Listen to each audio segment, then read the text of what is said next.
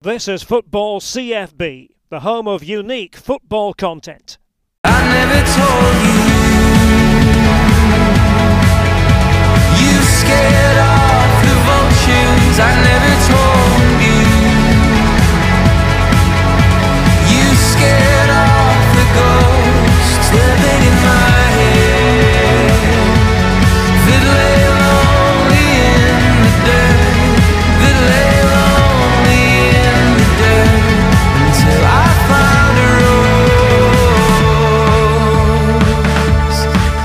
The first obvious question I've got for you you're an Aston Villa icon. First of all, as a footballer, you're in the club's Hall of Fame. You were one of the founding members. You played at the club for your full career. While you were there, you played for England. What did Aston Villa and what does Aston Villa mean to you? I don't, well, I don't think you can explain it. To be honest, I mean, I, I think um, you know when I when I started playing football as a schoolboy, it's so different to how football is today, and I think that's you know what what people sort of don't understand. It's like you know there was no academies, um, you know there, there was no Sunday league football. Um, so you know, so the, the, the whole system was completely. All I did was play for for Acre Secondary Modern School, you know. so um, you know, when I started being asked to, and, and there was little scouts from different places. When I started getting asked to go to football clubs, it was like, whoa, what's going on here? You know, and I, my first club I went to was Port Vale, and and Sir Stanley Matthews was manager. He wasn't knighted ten days, but he was just brilliant, you know. And it was like um, it was an unbelievable experience.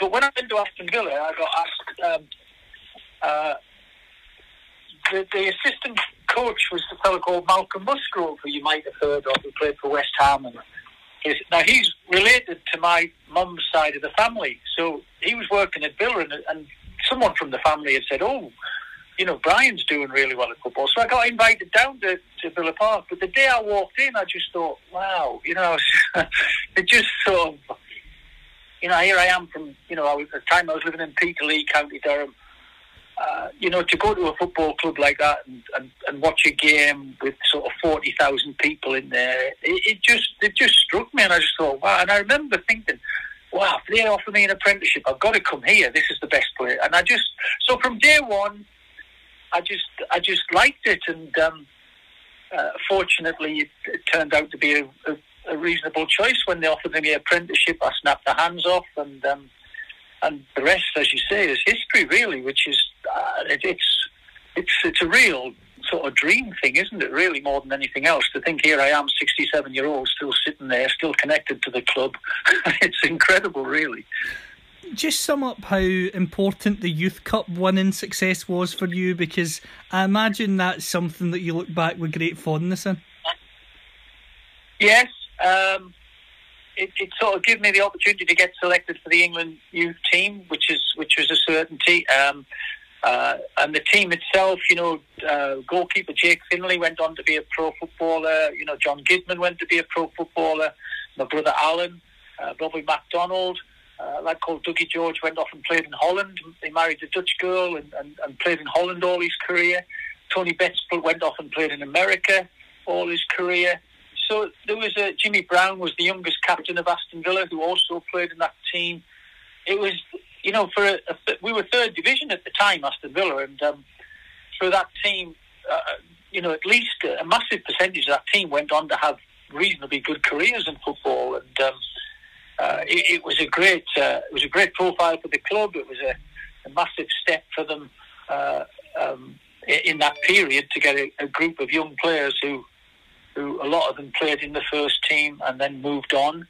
Um, so for me personally, it, it, it opened an opportunity to, to go away with England in, in 1972. Um, yeah, it was brilliant. It was, and, and obviously, I, you know, I have fond memories. It's, it's one of the few pictures I have hanging around my study. Um, you know, a, a, a, picture of that team. It's, um, you know, at Liverpool holding the the, the, the FA Youth Cup, um, it, it always brings back great memories for me, yeah.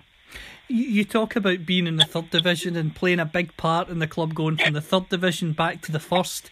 You also win two League Cups. You have a star role in the in the, the second final as well. Um, so seventy five Yeah. was great. Seventy seven was was arguably even better for yourself. Just what were those Yeah. successes like, and what was it like working with Ron Saunders?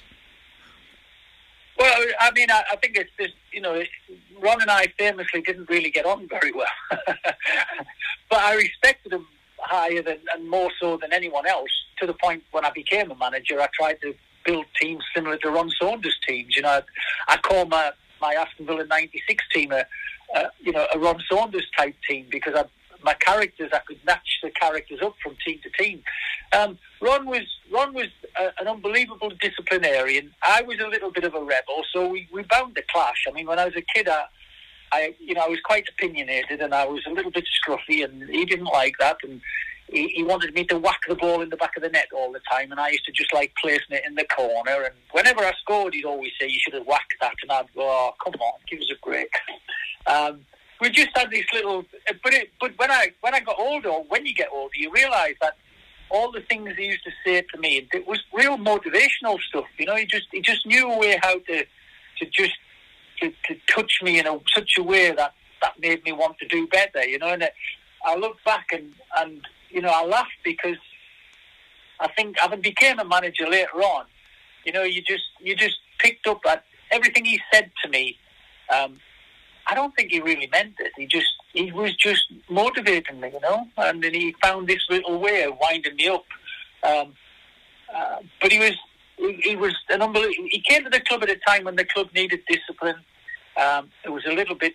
Seventies was a, a culture where you know team bonding was going out on a Tuesday night and everybody having a drink and stuff like that. He, he stopped all of that sort of stuff and everything. And football in the seventies was like that. So he he was into you know, uh, eating the right sort of food, even in the 70s, uh, not as scientific as it is today, of course, but he was into, you know, uh, training, uh, training basically every day, but, but some of the sessions were short and sharp, and he, he, he was, uh, he was sort of ahead of his time.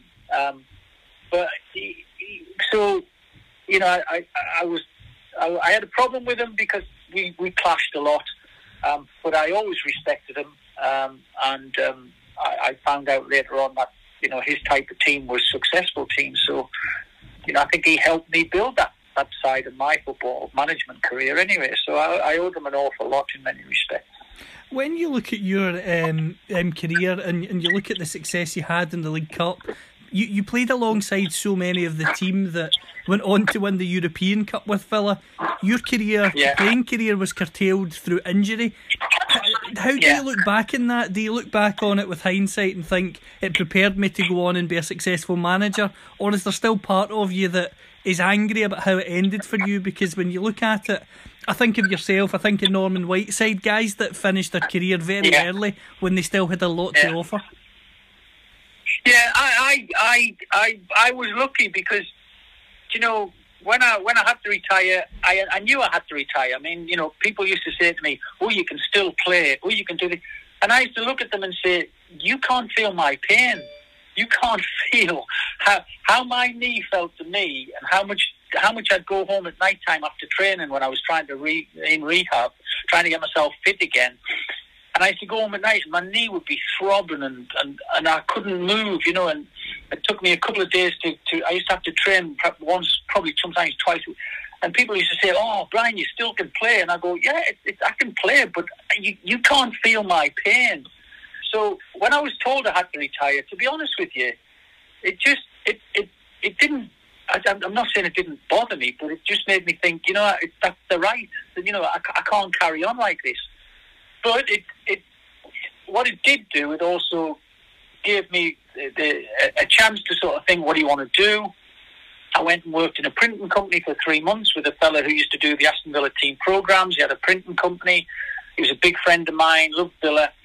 Uh, but I was there for three months and I just knocked on his door one day and said, look, uh, Stan Buggins was his name. And I said, Stan, look, um, thanks for giving me the opportunity, but I really, this is not, outside of football is not for me, you know. So I went down to Villa Park. Knocked on the door of the, the, the club shop man and asked if I could work in the club shop. Well, they were delighted. So I got a job in the club shop because it was football. From there, Ron left with Keith Leonard, and Tony Barton asked me to be the youth coach because I worked at the club and I, I, and I was in the right place at the right time. I was at a football club working.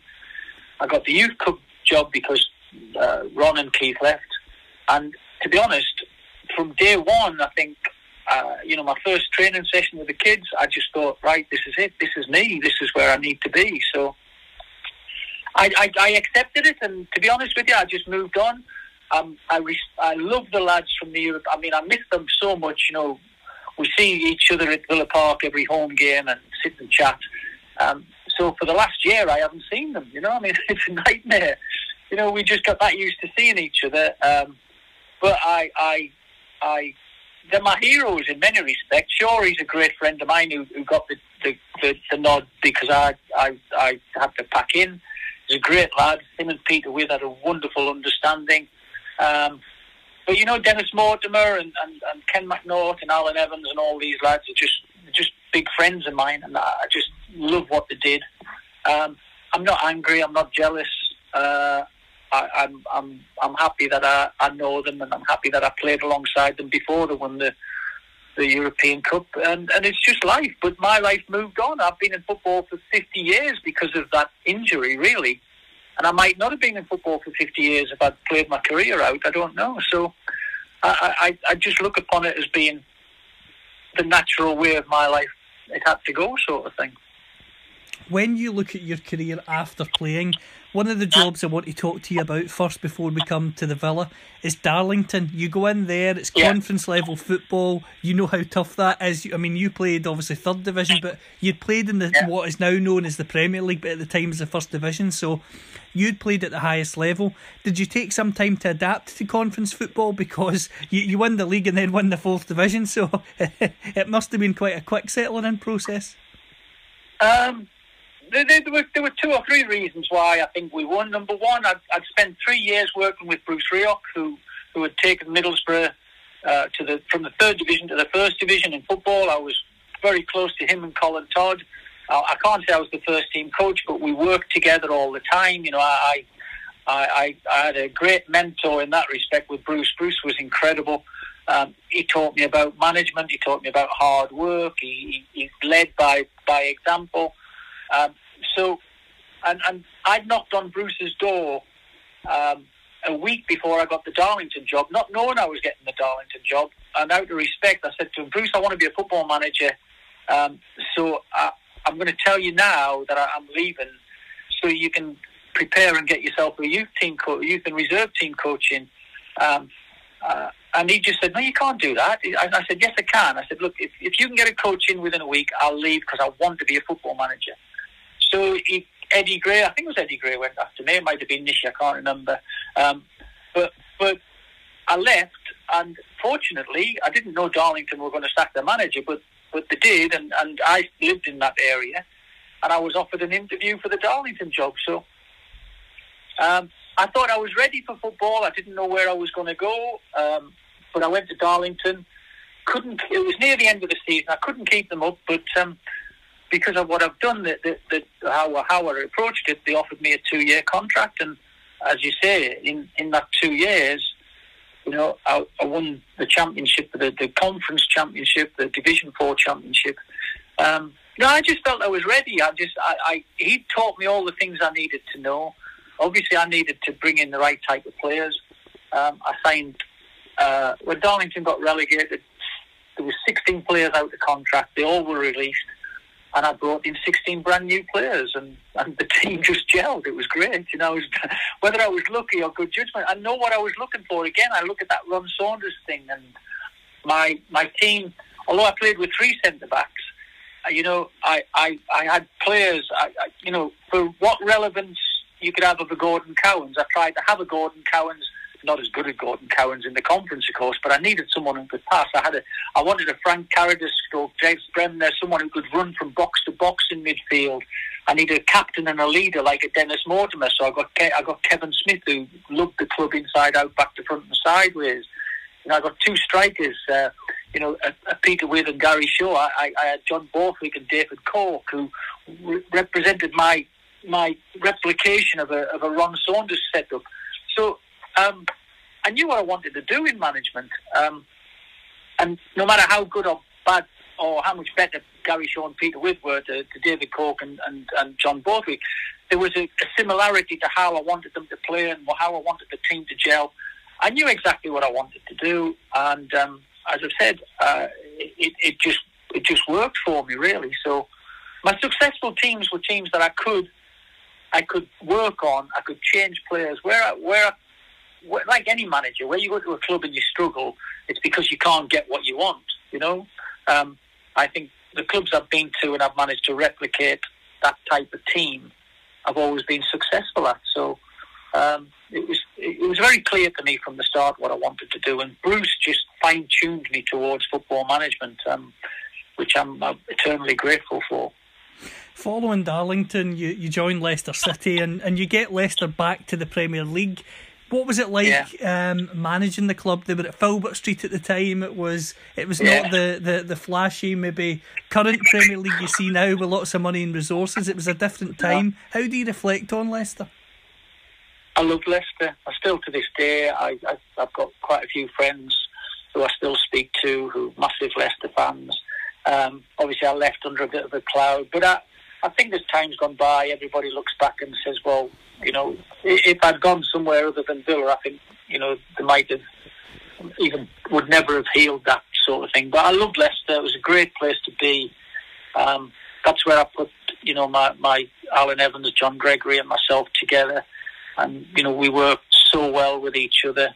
Um, uh, you know, we were still fairly young. Um, John Allen did most of the training with the players. I did as much as I could. We were really right in amongst the players at the time. We we we brought them together, um, and again, you know, I, I the, the, you know, I was, I was fortunate that I could build, I could change the team around, I could build different things in.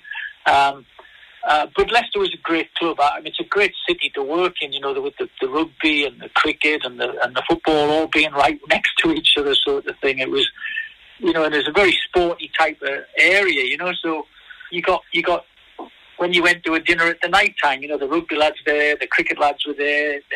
It was just a, a great atmosphere to be around, and because we picked the football up a little bit, that bounced into it as well. And that that Leicester and the Leicester fans were fantastic in those three years I were there.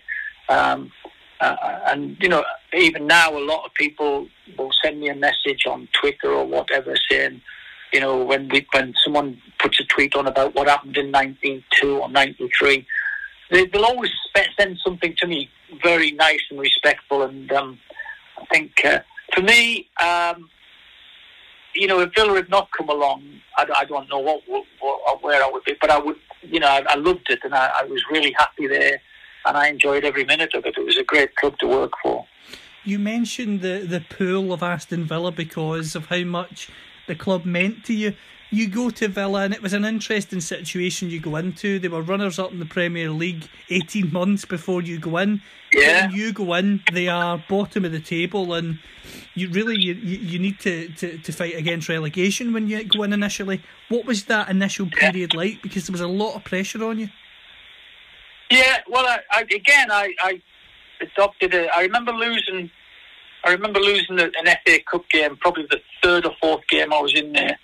Third game, um, and we lost to Crystal Palace. Yeah, and uh, Gareth Southgate actually scored two goals against me. So I remember earmarking Gareth as somebody I, I was interested in, as I used to do. You know, you play in the games, and even though you're managing against teams, you didn't you didn't have the full insight as they have today. You know, you used to go and watch players play in those days, and so you you, you know your your your your ability to find out about players was less in those days. So you know, I witnessed Gareth for the first time. I remember, like I say, marking him down, going, "Oh, I'll have to keep an eye on him," sort of thing. But we lost four one.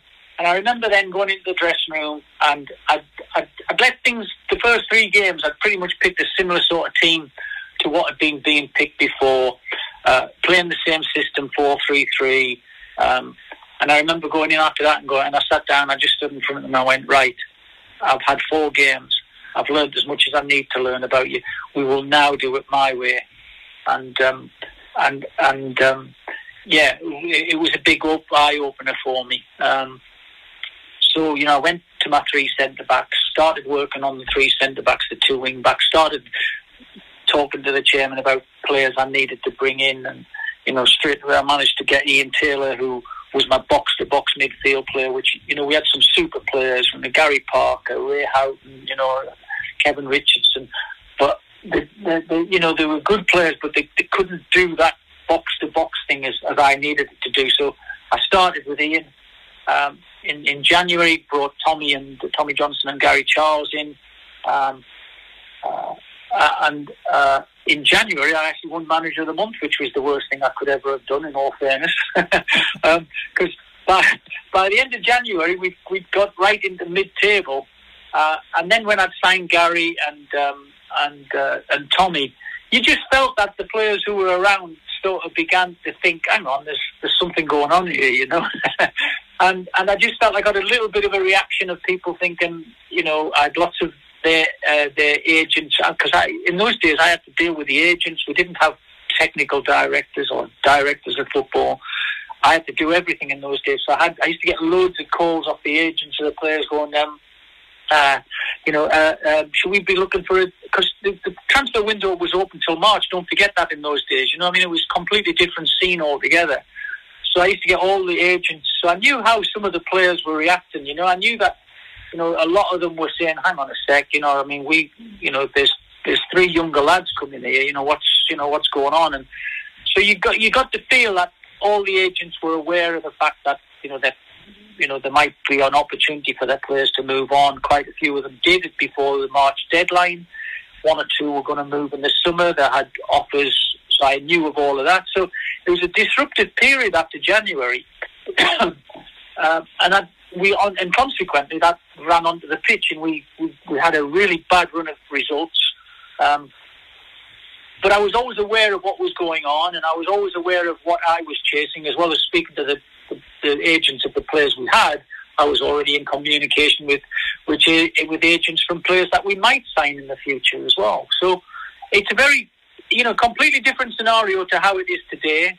You know, I don't think the managers deal with that anymore. The technical directors and the chief executives deal with all of that. The manager's are aware of it, of course, but I was full on, you know, day in and day out on the phone to agents, knowing what the players were thinking, knowing so and so wants to move. There's an opportunity for so it's a completely different thing. So it was a, it was a strange spell, but once we got through that spell, um, and I, I put together the team for the next season with a lot of ins and a lot of outs.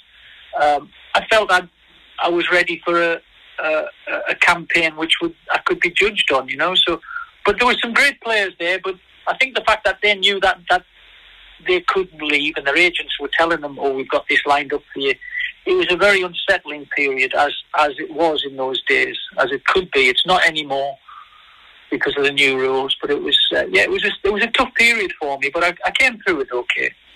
Three high-profile names I want to ask you about who you managed. Um, Paul McGrath, I have to ask you about Paul. Andy Townsend, yeah. your captain, and of course Dwight Yorke is, is your striker. How did you manage those three players? Because those are three guys that even to this day so many people talk about as being really big stars yeah. of football? Well, Paul, first of all, is a lovely fella. I mean, he's a very meek and mild, and and uh, being meek and mild, he's a little bit vulnerable, you know. But um, so he was always vulnerable, um, and and there were periods when, you know, um, he would he would be he would have to sit in front of me with one of his mentors or even his wife sometimes if he'd if if he'd slipped off the rails a little bit, um, you know, and that that was that was quite awkward. But at the same time, I got to know him quite well. Um, but he was still, no matter no matter what went on with Paul, um, and he didn't really train with us. Sometimes he would come out and have a little. If we were having a little late aside at the end of training, he was allowed to have ten minutes and stuff like that. But most of the time, Jim Walker would look after him, uh, doing a little bit of jogging or or, or just being gentle and exercise. So, Paul, uh, you can't help but like Paul. You can't help but love Paul. You can't help but respect him. You respect him mostly because, despite all his problems he had, you stick him on a pitch on a Saturday, and he was just immense. Just just an incredible character, brave, um, saw danger. Somehow he could sprint when through the week you would look at him and think, crikey, he can't, can hardly jog, but somehow he could sprint on a match day. That adrenaline thing was incredible. He was a very, very beautiful person, lovely, lovely person. Um, and, um, you know, everybody recognised how brilliant he was. I think what helped him a little bit in that first full season with me was that I, I'd signed Gareth Southgate. Ugo had come to the fore. So Ugo, we had Ugo, who's an unbelievable athlete. Ugo Ehiogu, God bless him, unbelievable athlete. Gareth, who was a, had a brain, just sensed danger, and Paul, who was just an immense character, footballer on the pitch. So he was, you know, he had Gareth on the left hand side of him. Um, he had Ugo on the right hand side of him. Um, so I think that that helped him a bit as well. You know, he was surrounded with, with power and, and, and, different types of ability either side of him. Um, so he, he, he shone through that as well. So there was a lot of things that that were great for him. Um, uh, so, but but Paul, he, he wasn't hard to handle. He, he, just occasionally, because of his problem, occasionally slipped off and and um, and uh, you know, but he would part of his rehab was was coming and talking about it to me with his wife or one of his mentors, and um, uh, we just used to sit and and talk about things, and and uh, he would say how sorry he was, and he'd make sure he's all right for the weekend. So it was a, it was a very very interesting um, and. Um, and and I can't say it was enjoyable, but it was something that I learned a great deal from. And um, but I have nothing but again total respect for, for an absolute probably the best footballer that's ever sort of played for Villa in many respects. You know, who, who I was fortunate to, to get to know quite well. And in terms of um, Andy Townsend and, and Dwight Yorke, what were they like? Because I imagine Andy, from the outside looking in, has been a very determined, uh, intense type of guy, whereas I imagine Dwight Yorke to be quite laid back. Well, Andy Townsend was the biggest joker in, in the pack in terms of in the dressing room on a, on any day of the week. Um, he would be the one who'd be like, if there was something going on, he'd be the one who would stand there and orchestrate it. He was, but on the pitch, that's when he came into that, you know, the the, the leader, um, the the voice. Uh, but he was Andy. Andy was full of pranks. Andy was enjoy was was part of the pranks. Andy was part of the, you know, players would, would walk in the dressing room, for instance, say Mark Draper wearing something, a, a, a snappy jacket, and it straight away Townsend would be in the middle of the dressing room, up, have everybody's attention. What do you think of his jacket? You know, and he'd be leading the leading the, the all the stick that would fly around. He, was uh, a great character.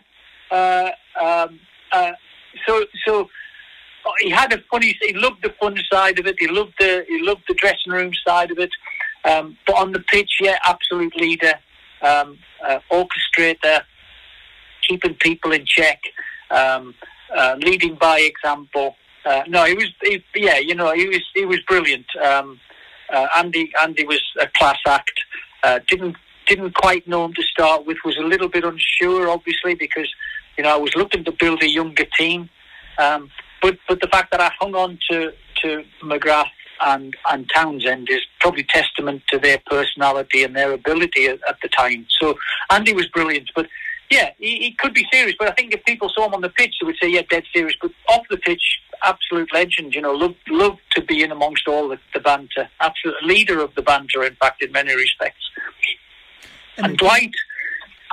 Sorry. Yeah, in terms of Dwight, sorry, what was what was what was he like? Um. Well, again, when when he came to the club, Dwight Dwight would play anywhere. You know, you had Dalian Atkinson and, and Dean Saunders, and sometimes he'd, he'd play instead of one of them if they were injured. D- Dwight Dalian had a few knocks and bruises, so Dalian missed a few games. So, but Dwight would often play midfield. He'd play wide. Sometimes he'd play as a striker. But he always had talent, and, he was one of them players that you, initially you would look at and say, "Wow, what a talent!" But then on a match day, perhaps it didn't come through. But because he was playing in a position that wasn't his best, um, um, but he always knew, always knew there was a talent there. I remember playing at Leeds, and I remember losing the game at Leeds. Um, I can remember falling to my knees at, at, on the halfway line because we played so well. And I remember playing uh, Dean Saunders and Dwight up front at this game, and uh, Dwight was just immense. And I remember then, there and then, because of the, the personality Dalian had, again, God rest his soul, he was a gorgeous man. And because of the personality that Dean had, they were always stronger personalities than, than Dwight. Um, but that game made me think, do you know what? If he was the number one striker, he could flourish and he could blossom and he could show people how brilliant. Dean, I love Dean Saunders. Nobody could dislike Dean Saunders. Nobody could dislike Dalian. But so it was already it, it, that game at Leeds just cemented my thoughts because I knew Dalian and, and Dean's agents had been speaking to me about possibly going to well was it Fenerbahce I think wasn't it yeah. I think it was Fenerbahce and Galatasaray. They, they, I knew they had offers on the table in the summer to go to to Fenerbahce and Galatasaray. I can't remember which one went where, but I remember that, and I remember that game, and I remember thinking to myself, do you know what? I don't, I don't have to look for anyone else because Dwight Yorke is one heck of a striker, and I remember that game just cemented my, my. I knew I could let, I knew I could move Dalian, and I knew I could move uh, uh, uh, Dean, and that game cemented the cemented it in stone. I went right. That's it. It's happening now. I know for a fact uh, um, that if we survive this season, which we needed to do, um, I, I, can quite happily because I knew it was inter- I knew they got plenty of money out of that deal. I knew they were happy with it. If it didn't happen, it didn't happen. But they were happy with that potential to- uh, moving. So really, the Leeds game um, gave me the, the the opportunity to um, to to to start focusing on who should play with Dwight Yorke and what type of player I should get for Dwight Yorke.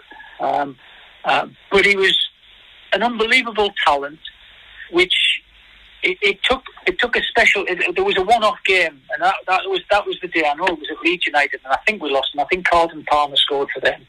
Um, uh, but I, I know that game made me think. Right, I've got to I've got to make him believe he's the best striker in the club.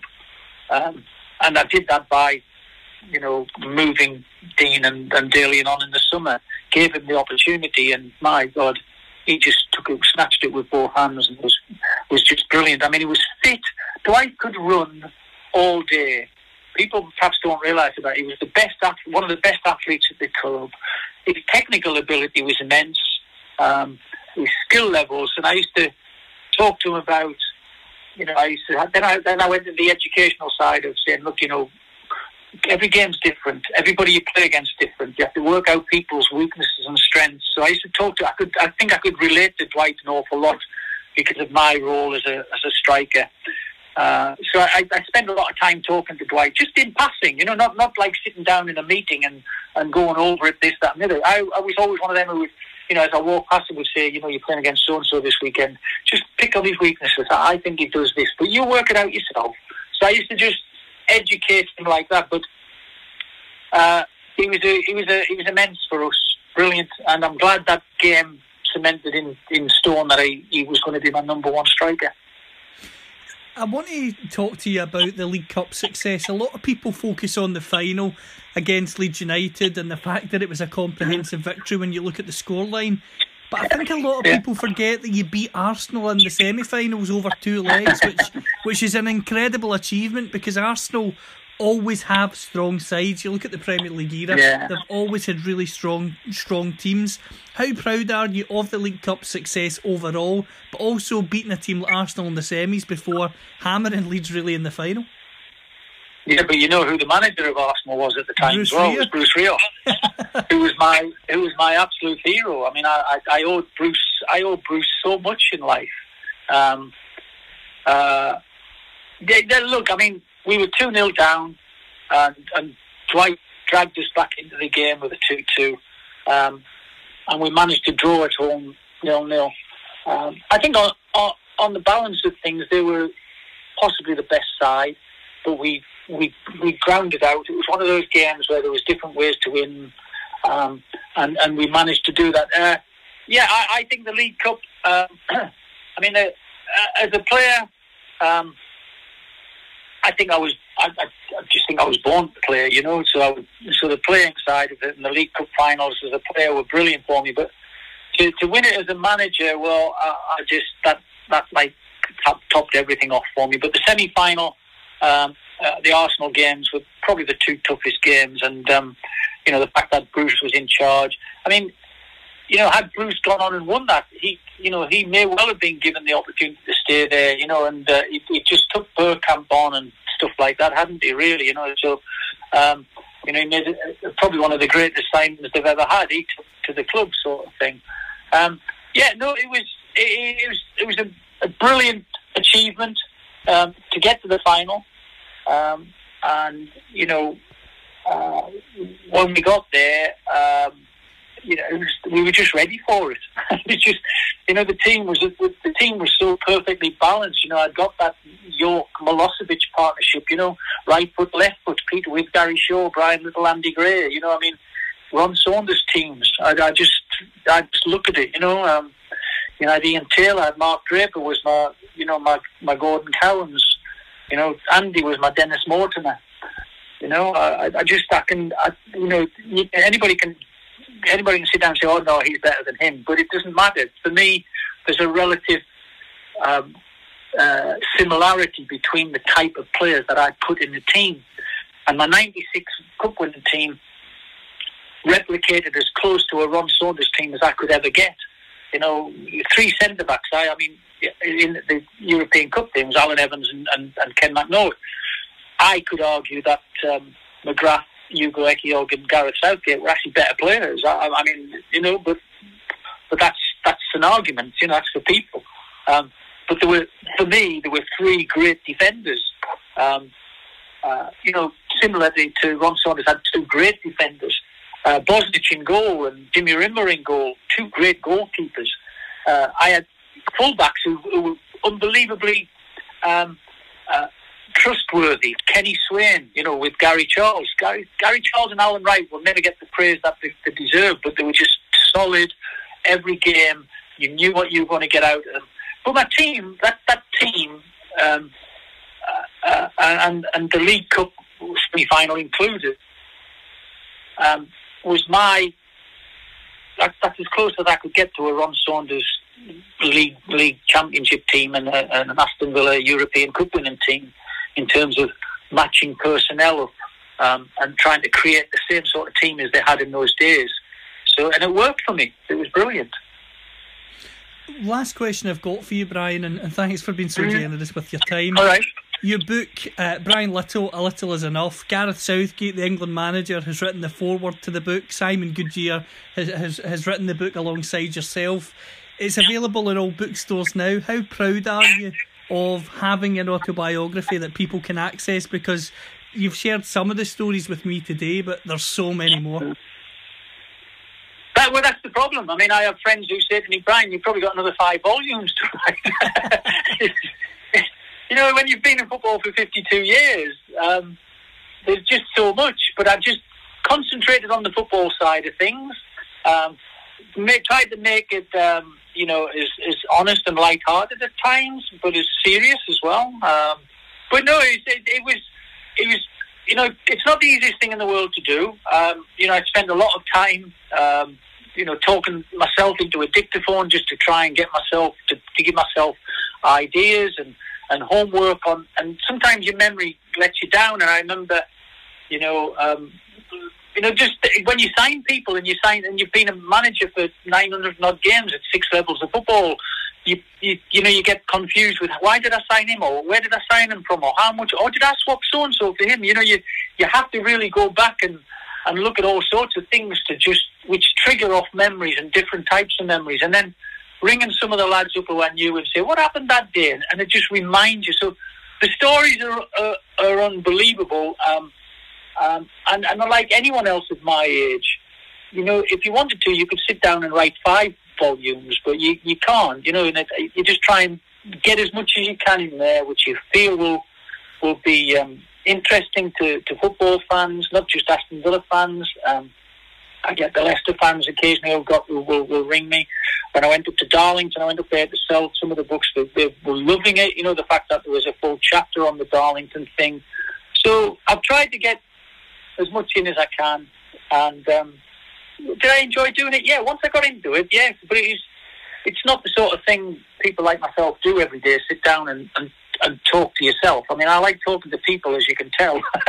I, I do go on a bit too much, but um, initially talking to myself and, and, and taping it all was a little bit awkward. But we got there in the end. It was it's well worth doing. I, I really enjoyed it. So we'll dive down to the ocean and we'll make our home in a deep sea cave, and our shells will all be open.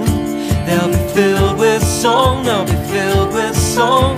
We'll dive down to the ocean and we'll make our home in a deep sea cave, and our shells will all be open. They'll be filled with song. They'll be filled with song.